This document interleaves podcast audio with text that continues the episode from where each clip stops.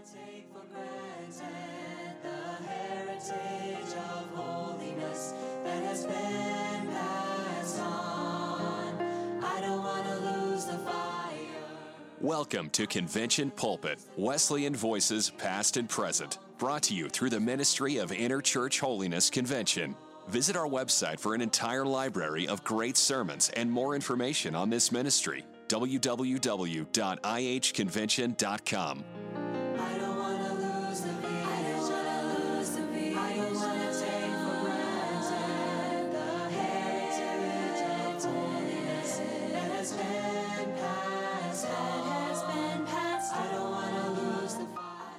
G.R. French was known as one of the most gifted expositors of the Word.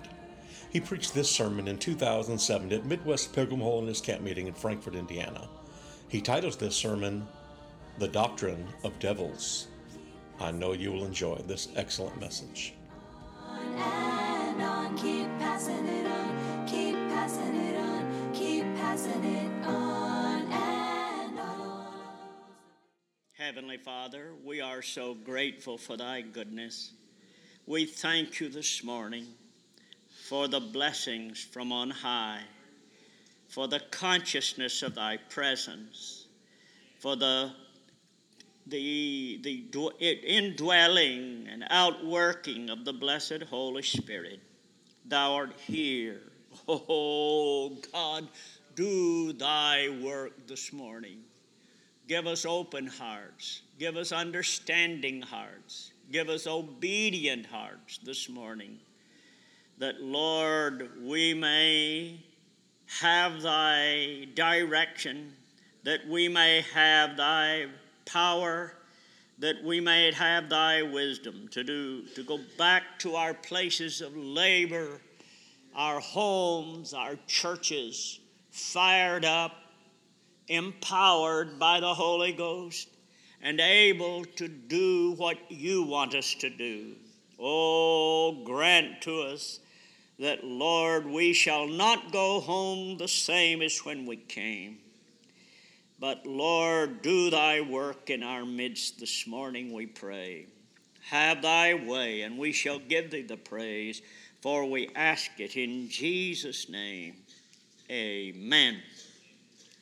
Amen. Well, my topic doesn't exactly fit in with the spirit of the service so far this morning, and yet perhaps it does. My, my, I, I want to talk with you this morning about the doctrine of devils.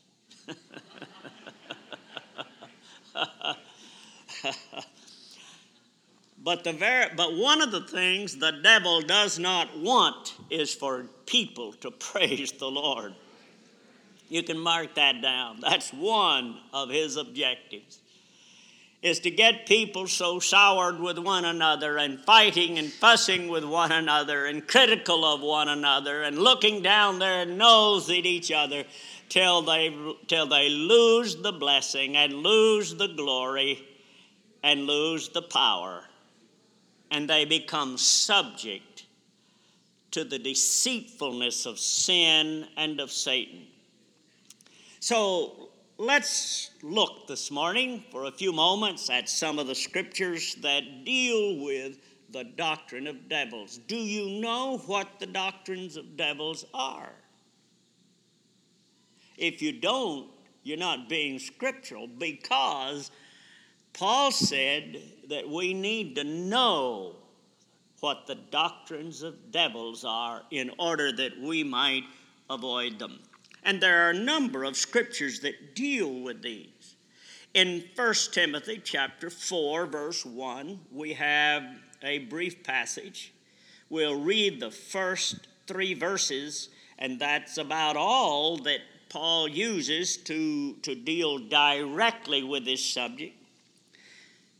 1 Timothy chapter 4 verse, verses 1 through 3 Now the Spirit speaketh expressly that in the latter days some shall depart from the faith giving heed to seducing spirits and doctrines of devils speaking lies in hypocrisy having their conscience seared with a hot iron, forbidding to marry, and commanding to abstain from meats which God hath created to be received with thanksgiving of them which believe and know the truth.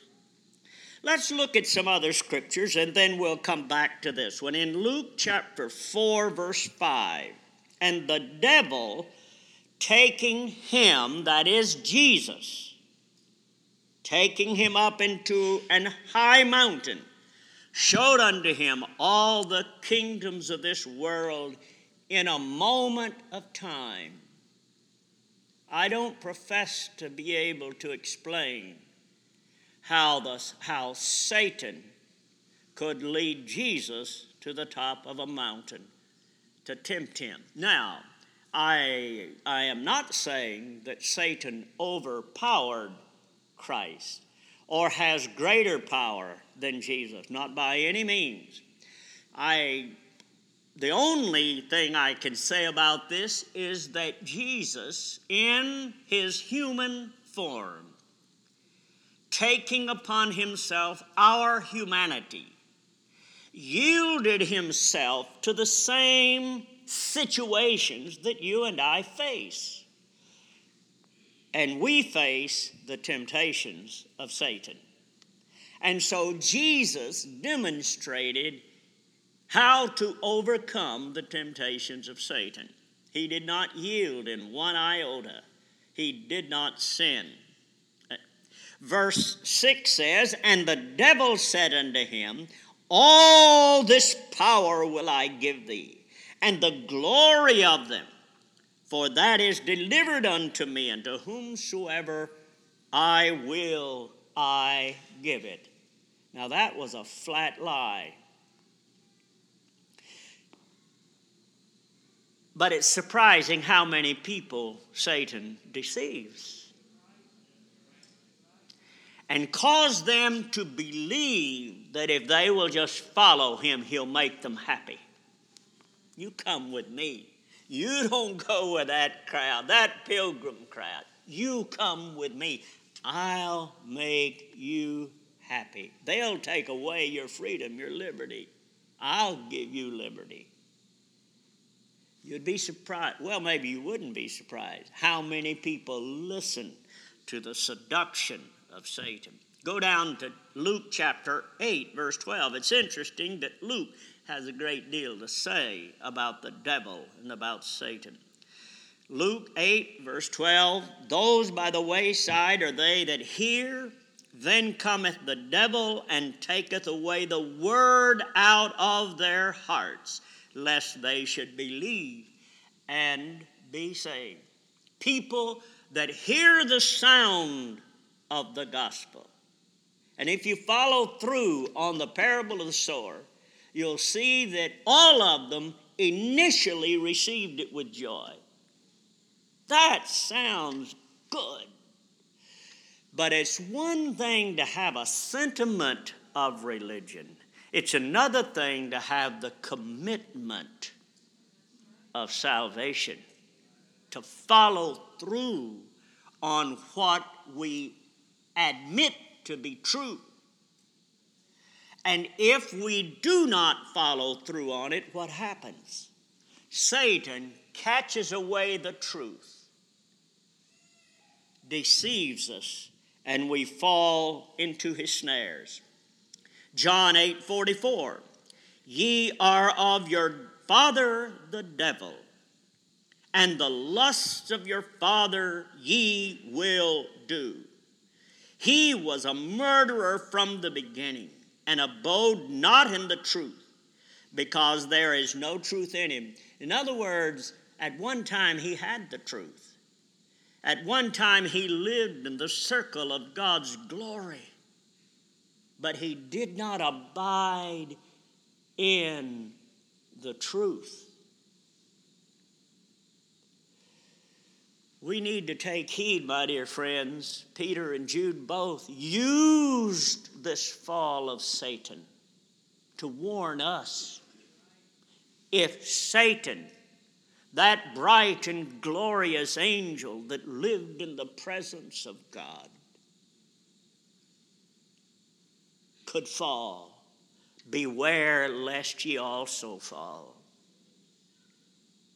What a solemn word that is. John 13, 2. And supper being ended, the devil, having now put into the heart of Judas Iscariot, Simon's son, to betray him, entered into Judas, and Judas went out to betray Jesus. Fiddled around, fooled around, apparently with his lust for money put that ahead of Christ, and discovered in the end that he would do anything, even betray Christ, for a little more money. That's what you call the love of money that deceives so many people. There's one more in John chapter 10, verse 10. The thief cometh not, that is, for no other purpose than to steal, to kill, and to destroy. And that's in contrast to Christ who comes to give life and to give it more abundantly. What a contrast. Jesus came entirely for a positive purpose to give us life. Satan comes for nothing but a negative person to destroy everything he possibly can. That is the very nature of Satan and his purpose in the world today. Since he cannot pull God off his throne, and he knows he cannot, since he cannot pull God off his throne, the only way that he can vent his hatred against God is to destroy the working of God in the hearts and lives of people. How sad it is that so many around us, and beware lest we also, my dear friends, yield to his effort to cause us to turn our back on the Son of God who died for us and to become an agent against the God who loved us. Well, I would like for you to, to look briefly at the passage in Timothy, just those first three verses. We'll do just a very brief little scripture reading. Back in the early days of the camp meeting movement, that was often a feature of the camp meeting were scripture readings during the day and we'll do a very brief little scripture reading. Notice here, there will be a great or a falling away from the faith in the last days. And that's what these first five verses are all about. Notice here that the Spirit Himself is the one who predicts this. Paul says, Now the Spirit speaketh. He is the highest authority. The living Spirit gave us the Word of God, and they are of equal authority. The written Word and the Word of the Spirit, they're not different, they are the same. It is the Holy Spirit that inspired this book. We have it, it is the Word of God. The most precious thing, the only material object that God left his people in the world today. The temple is destroyed. The Ark of the Covenant cannot be found. There's nothing except shambles in the Holy Land, but God left His people a book. And in that book are the words of God. This came to a young man whose last name was Green one day, and he was struck with awe. These are the words of God. If these are the words of God, then I will give my life to studying those words. And he designed a program for himself 15 years to study the Word of God, 15 years to teach them, and 15 years to write. And that's exactly what he did. He learned not only Greek and Hebrew, he learned every language in the Far East, he learned everything he could to understand the Word of God and became a great scholar of the Word and a defender of the Word of God. Oh, dear friends, how so many professing Christians neglect God's Word. The psalmist said, Thy word will I hide in my heart, that I might not sin against God. Are you hiding it in your heart? Are you studying it daily? Is it your light? Is it your. This is one of the two greatest weapons we have against Satan. Well, let's go. The Spirit has spoken, the highest authority. He has warned about apostasy in the last days. And he said, Some will depart from the faith. That is, abandon the faith. That's what apostasy is it's turning from the faith. And he's warned us about this the danger of being led away from the faith in this book. In verse 1, he says, The Spirit has spoken expressly. That is, explicitly, pointedly, clearly. He's made it clear to us. Not only has He made it clear, but He says, in the latter times, that's what He's spoken clearly about. In the latter times, certain things will happen. And what He shows us is the path from the revelation of God to the deception of demons. He shows us, the Spirit has shown us the path that leads from a confidence and a faith in the Word of God to the dominion of Satan. Now, why did he show us that? He showed it to us so we could avoid it.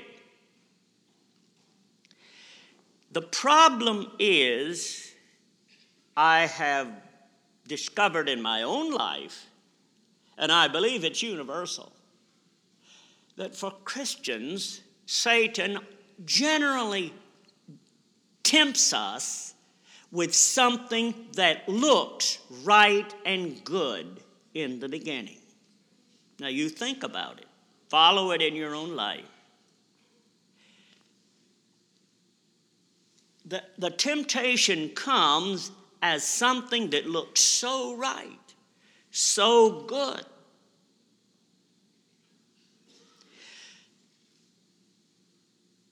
But if you follow down that rabbit trail, you'll soon discover where it leads.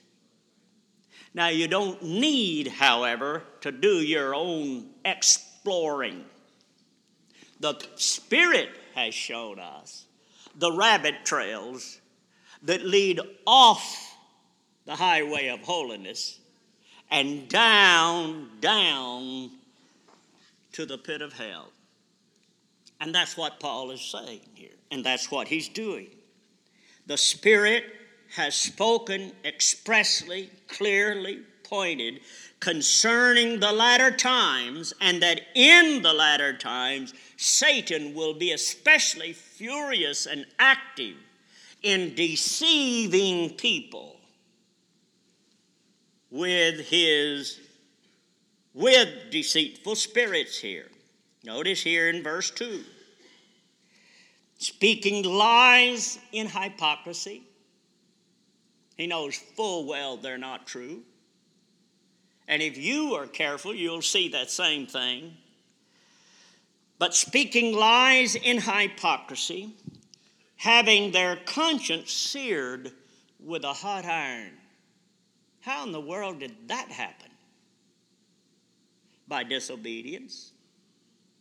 All you have to do is, is just run through the red light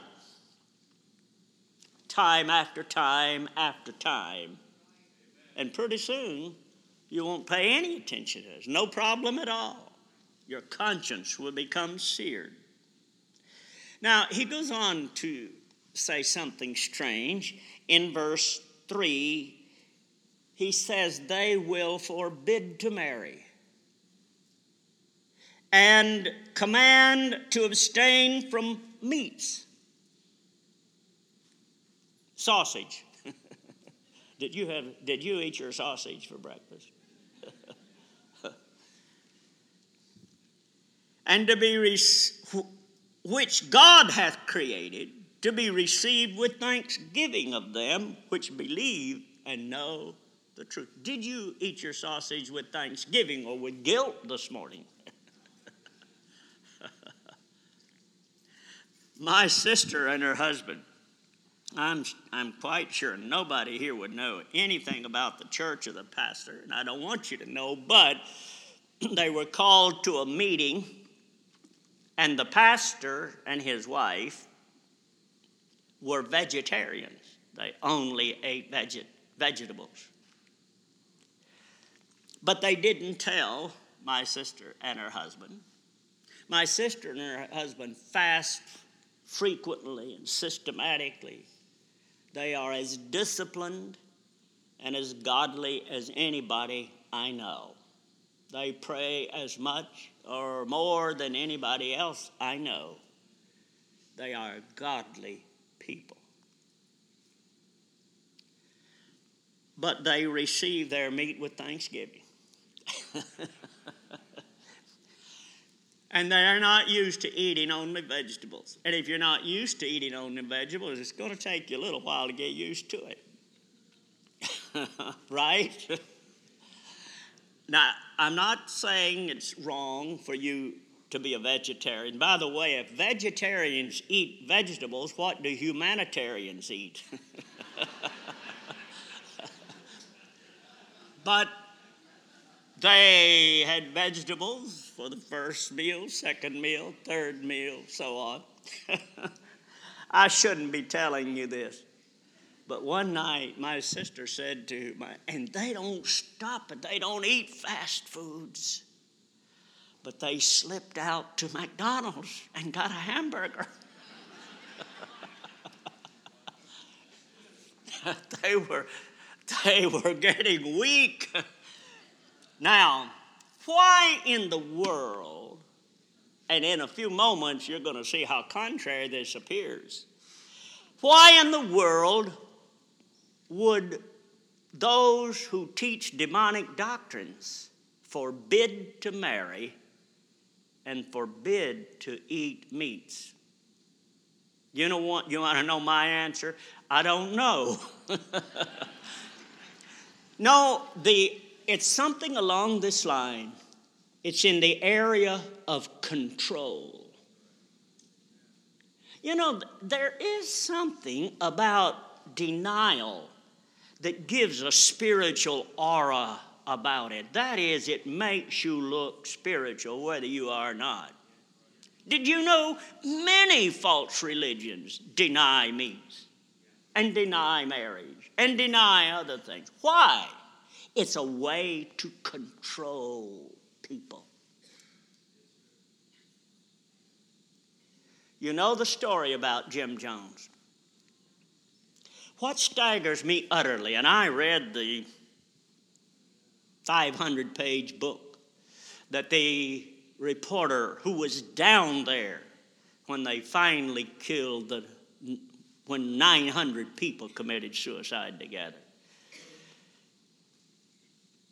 and the the the it, what is so staggering is why mothers would take their little babies and feed them that poisoned Kool Aid and then take it themselves. Over and over, they watched others do it, saw them lying on the floor, thrashing around and carrying around. marched up and did the same thing. How could that ever happen?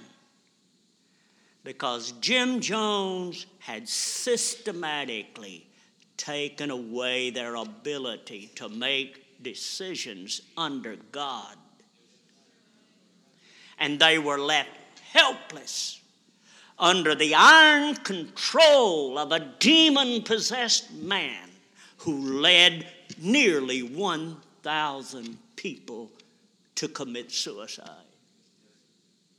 They didn't shoot them. They marched up there and took the poison Kool Aid themselves. One mother lived, these people were out in the jungle, they lived in the jungle camp.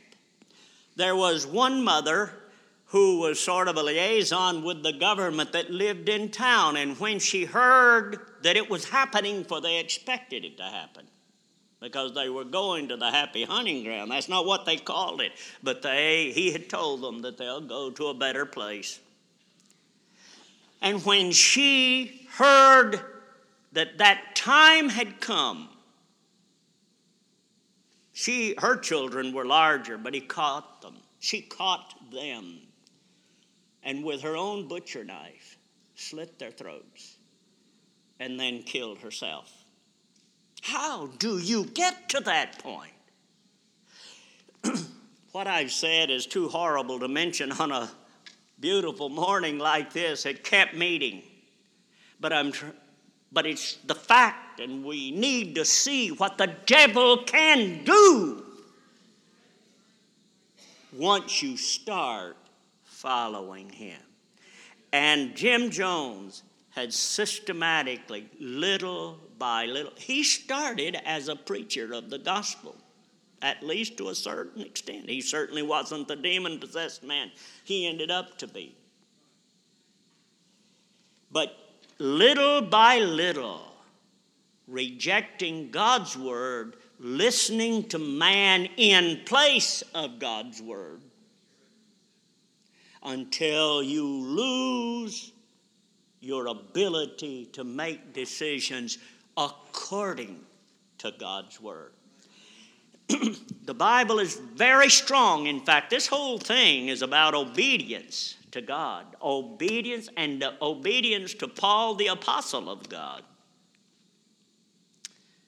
I'm not in any sense preaching disobedience, but friends, the person who is spirit filled and Bible taught can stand before kings with gaping lions and flaming fire and say no to the king and yes to God.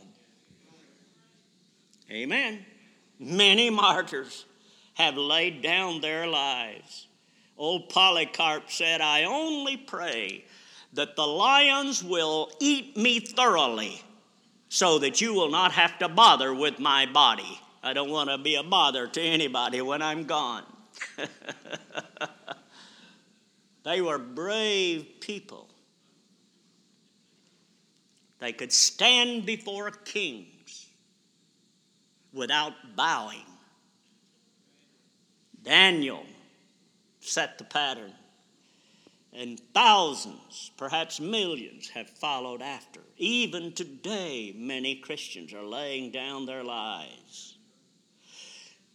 But it's not a disobedience that is proud, it's a disobedience. I mean, it's an obe- disobedience to the king under the obedience of God with humility and with simplicity. Now, let's now ask just uh, a question about what demonology or Satanology teaches today. I want to make this relevant for today.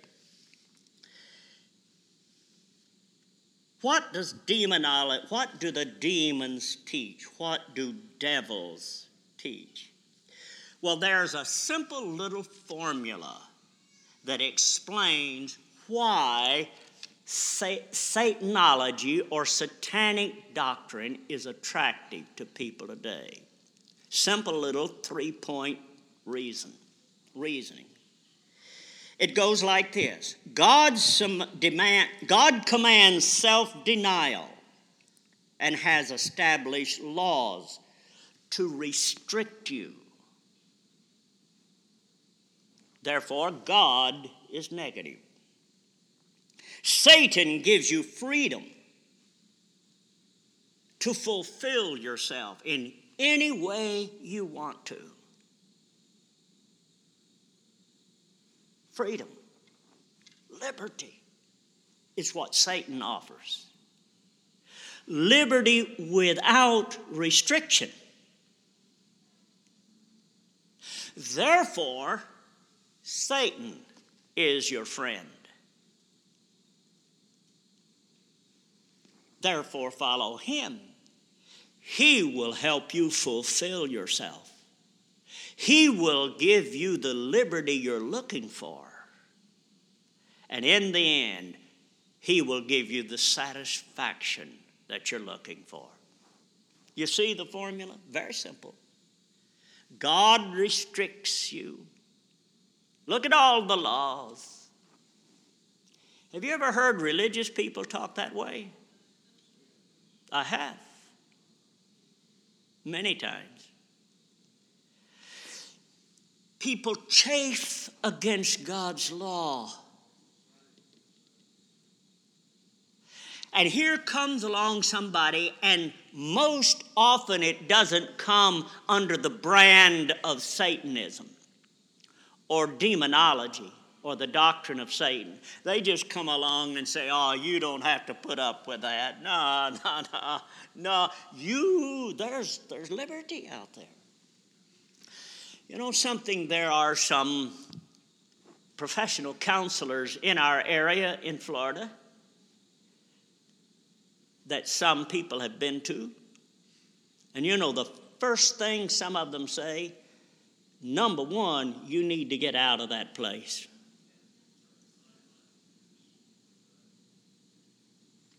Speaking of our college, our campus, our church, you need to get out of that place. Why? Because until you get rid of all of those taboos, you will not have the freedom you need to be the person you need to be. That's a very common attitude. Very common attitude. And it sounds so appealing, does it not? I mean, to the natural ear. Do away with the things that inhibit you so that you can fulfill yourself to the fullest. Attractive, isn't it? Now, I did a little reading in the Satanic Bible. I don't recommend it. I did it prayerfully. I did it carefully, praying that God would protect me from any anything that and and and I hid it. I hid it so well I couldn't find it myself later on. I didn't want anybody messing around with it.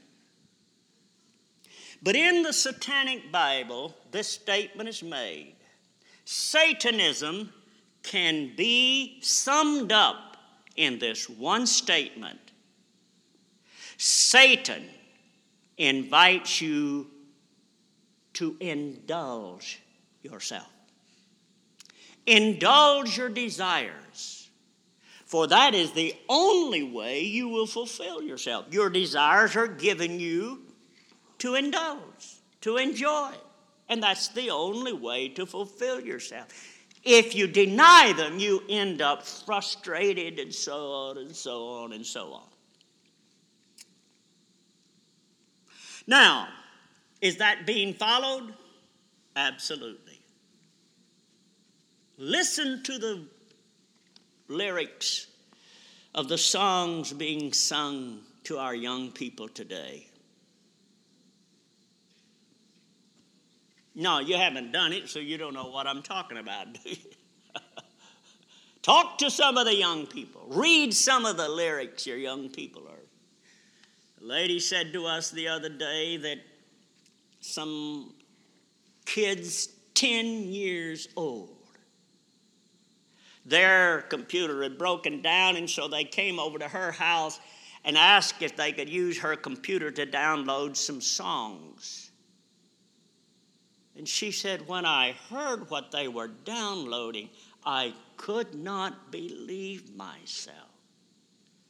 The raunchiest, dirtiest, demon possessed songs you could imagine for 10 year old children. Is demonology existing today? Absolutely. It's all around us. And it's influencing our young people. And because of this, most people who follow the teaching of Satan would never actually worship Satan. In fact, they would deny that they are following Satan. Now, many will, but not, not everybody. This is where the deception comes in. Satan generally dresses up his teaching in more acceptable clothing. He comes as an angel of light, speaking softly and soothingly. He appeals to your desire for freedom, independence, beauty, wisdom, and the necessities of life.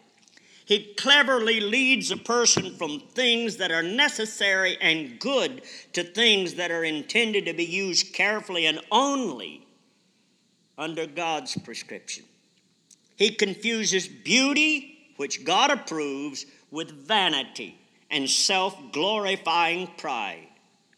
He confuses wisdom, which comes from God, with sophistry and clever reasoning based upon short term results.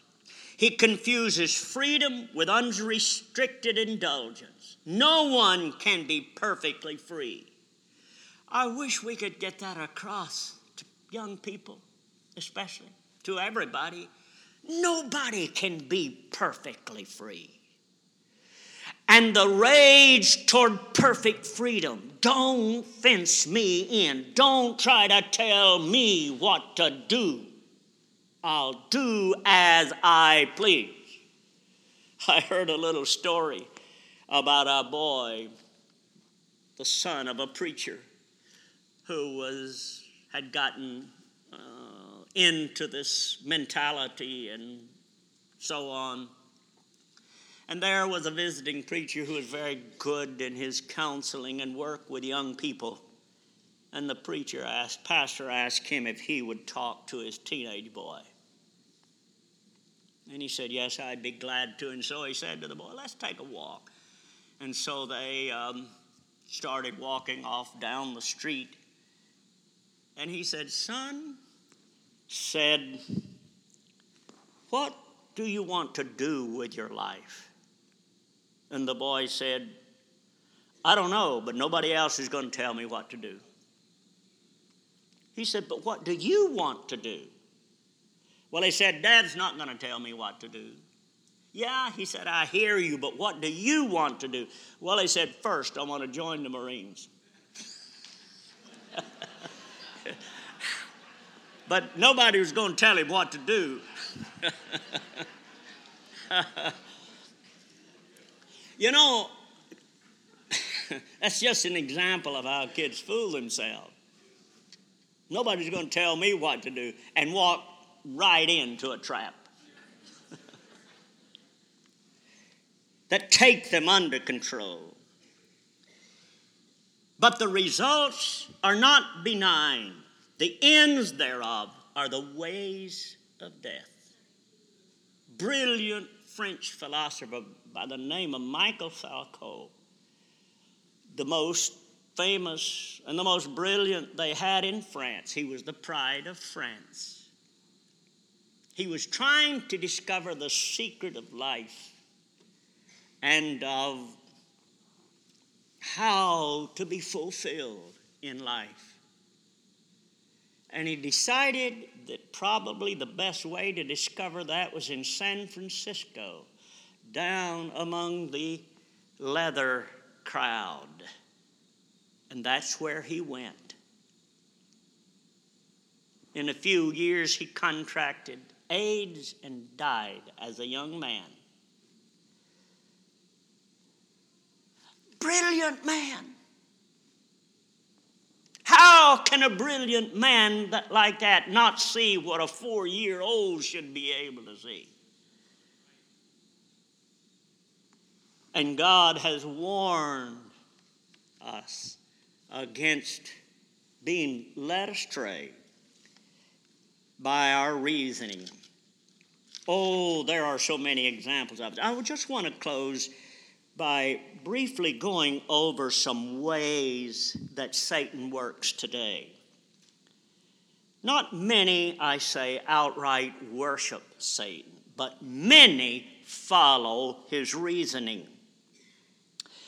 And there are several. One, he constru- I've already mentioned this, he encourages unrestricted liberty. It comes under the idea of choice. Ever heard it? Ever heard the free choice movement?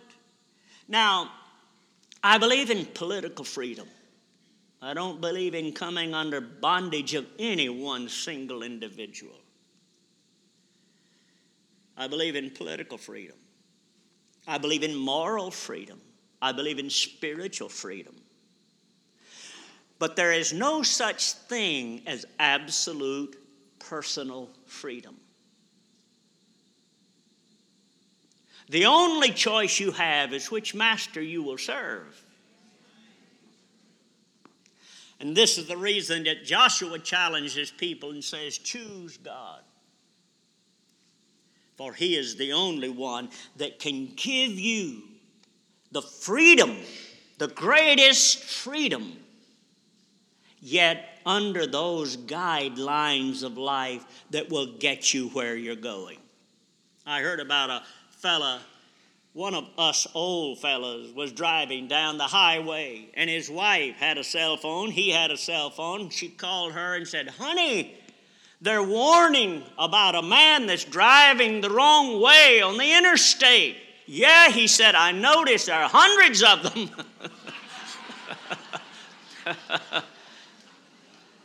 there are people driving the wrong way on the interstate of life and don't realize it. But if you don't observe the, uh, uh, the, the uh, traffic laws, you ain't going to be around very long. They're there for our safety. They're there for our good. They're there to help you to get where you really want to go. And the same thing is true of the highway of life. There's no such thing as a road that doesn't have a line down the center of it with stop signs and light and uh, traffic signals, etc. But they encourage unrestricted freedom. This applies particularly in two areas that 20, 30, 40 years ago we would never have conceived of. We here in America had won our political freedom. Many other freedoms. The slaves had won their freedom. Freedom is one of our watchwords. But that's not enough for Satan. And so there was one last barrier, two, two last barriers that God had placed around us. And they said, We've got to get rid of those. We've got to have sexual freedom, absolute sexual freedom.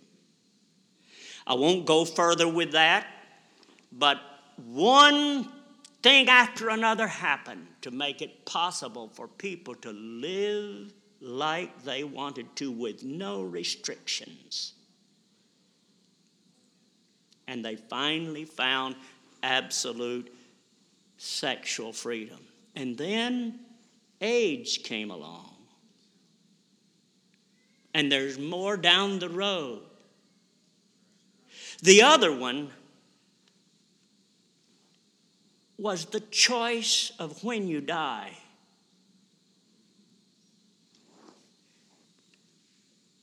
The choice of suicide, death. After all, I'm in charge of my life. I ought to have the freedom to decide when I die so that I could die with dignity. As though dying, as though suicide is dignity. Those two things. But that hasn't really satisfied people. You know, one of the things that young people are experimenting with, and not only young people, but experimenting with, is dismemberment. I'm not happy with my body. I want to take this arm off. And believe it or not, there are those that are having a leg taken off or an arm taken. They're not happy with anything. I've got to have abs, and they want the government to pay for it. Gotta have our freedom. Friends, we lost this battle back. I don't mean about dismemberment, but we lost the sexual battle back when we lost modesty as a principle. And the church is primarily responsible for that. When we lost the gate of modesty, then all of the sexual freedoms came flooding in. And now we're struggling with the issue of gay marriage, same sex marriage, and a whole lot of other things, transsexuality, and things that of weird names that we can hardly grasp or understand. Why? We've got to be absolutely free. And it's inspired by Satan. Follow me, and I will make you absolutely free. But the ways thereof are the ways of death. Oh, that we could get it across to our young people. The second thing, the first is to encourage the encouragement to unrestricted liberty. The second is encouragement toward materialism and worldliness as a substitute. Now, all of us have to deal with this material world. We'll never get away from it. Gnosticism tried to, and it's one of the heresies of the early church. Now, that's not what we're after, but we're after keeping it in its proper place, not allowing money and things to become our God. The third is encouragement toward anti Christianity. I'm a little unshockable. I've been around and I read a lot, but I am shocked by the fury I'm hearing, even from young people, against the church, preachers, God, religion, anything to do with religion. I mean bitterness. I mean cursing and swearing.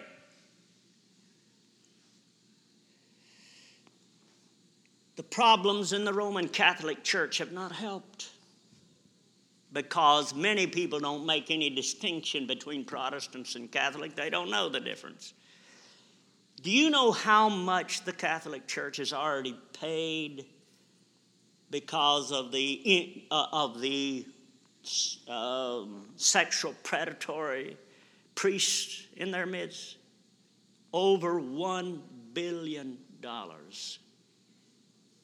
over one billion dollars. You know how much a billion dollars? Anybody here have a billion dollars? You know how much a billion dollars is? It's a thousand million dollars. Three dioceses. That's like your conference, except bit, much, much bigger. Three dioceses have already gone bankrupt in the Roman Catholic Church. You never thought that would happen here in America, would you? That is, or that anywhere the Roman Catholic Church is a big outfit. But they had to come under our laws. Now, the problem, one of the problems, not the problem, but one of the problems is people don't make any distinction. As far as they're concerned, all preachers are like that. I read a statement just the other day acute saying that the Roman Catholic said that either 10 or 12 percent of the Roman Catholic priests were in jail. Well, that's not true. And what that does, they extrapolate that and go right over and say, and, and in fact, it was mentioned, that's true of all, all the churches. You got 10% of your preachers in jail? now, there is a lot of sin going on under the guise of religion. I know that.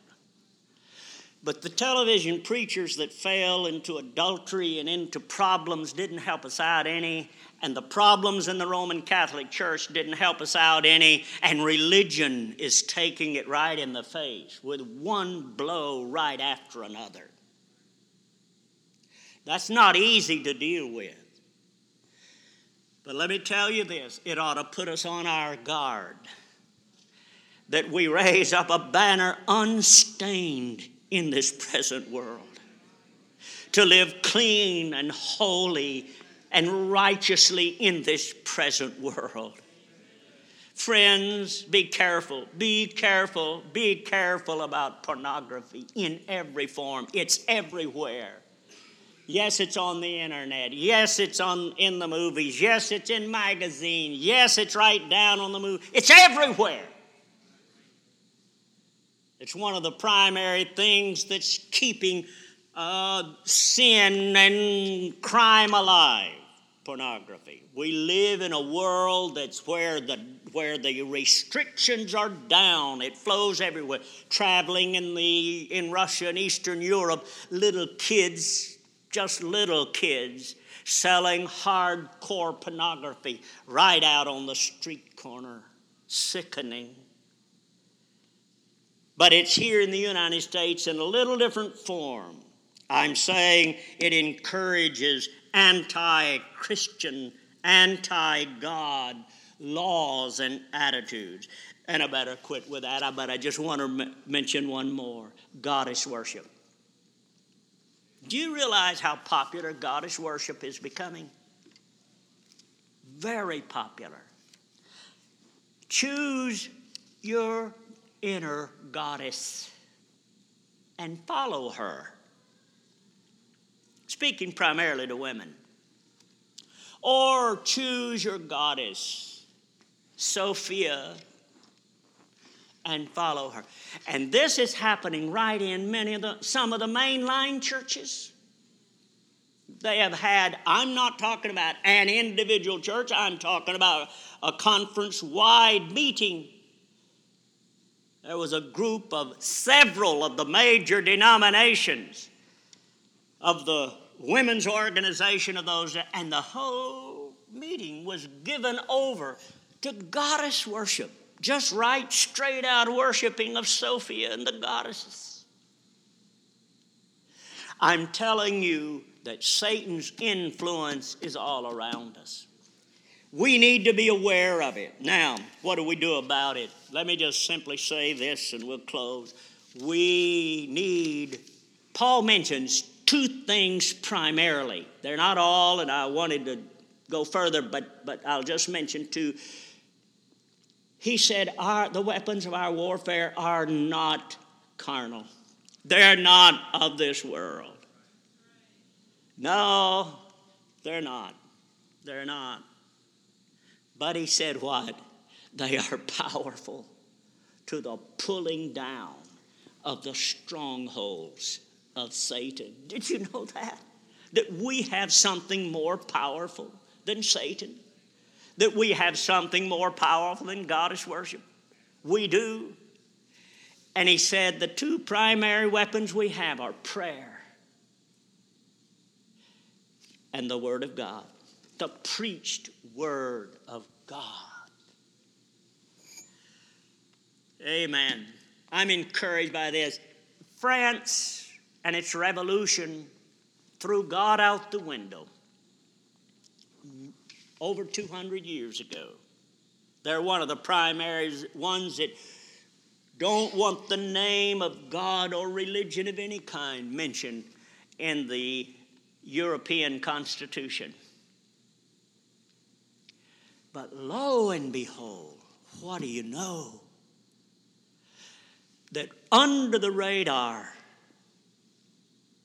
little churches, little groups of evangelicals are springing up all over that proud anti God city.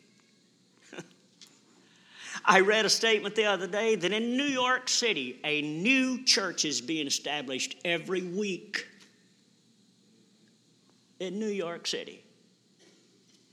Proud New York. They don't even want to admit that any of them, of them are religious.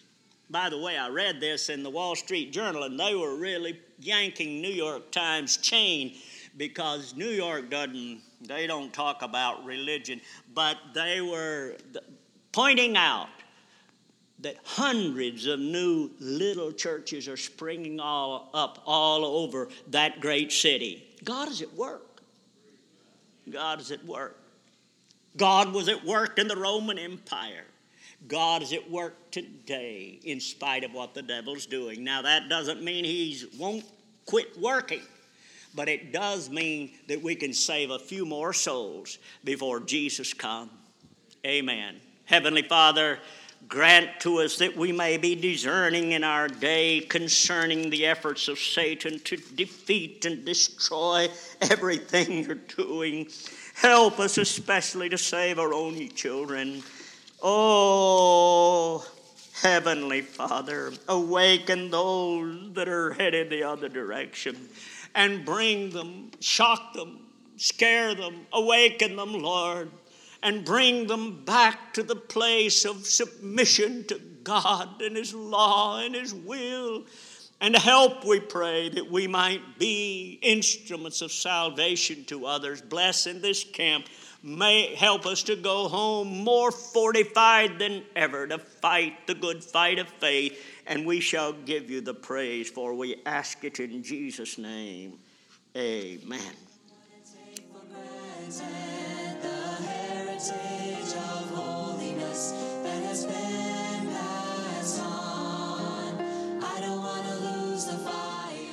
Thank you for listening to Convention Pulpit, a ministry of Interchurch Holiness Convention, featuring Wesleyan voices past and present. For more sermons or for more information, visit www.ihconvention.com. This ministry is made possible through the financial support of our listeners. You may give online at ihconvention.com or send your donation to IHC, Post Office Box 99, New Berlin, Pennsylvania 17855, USA.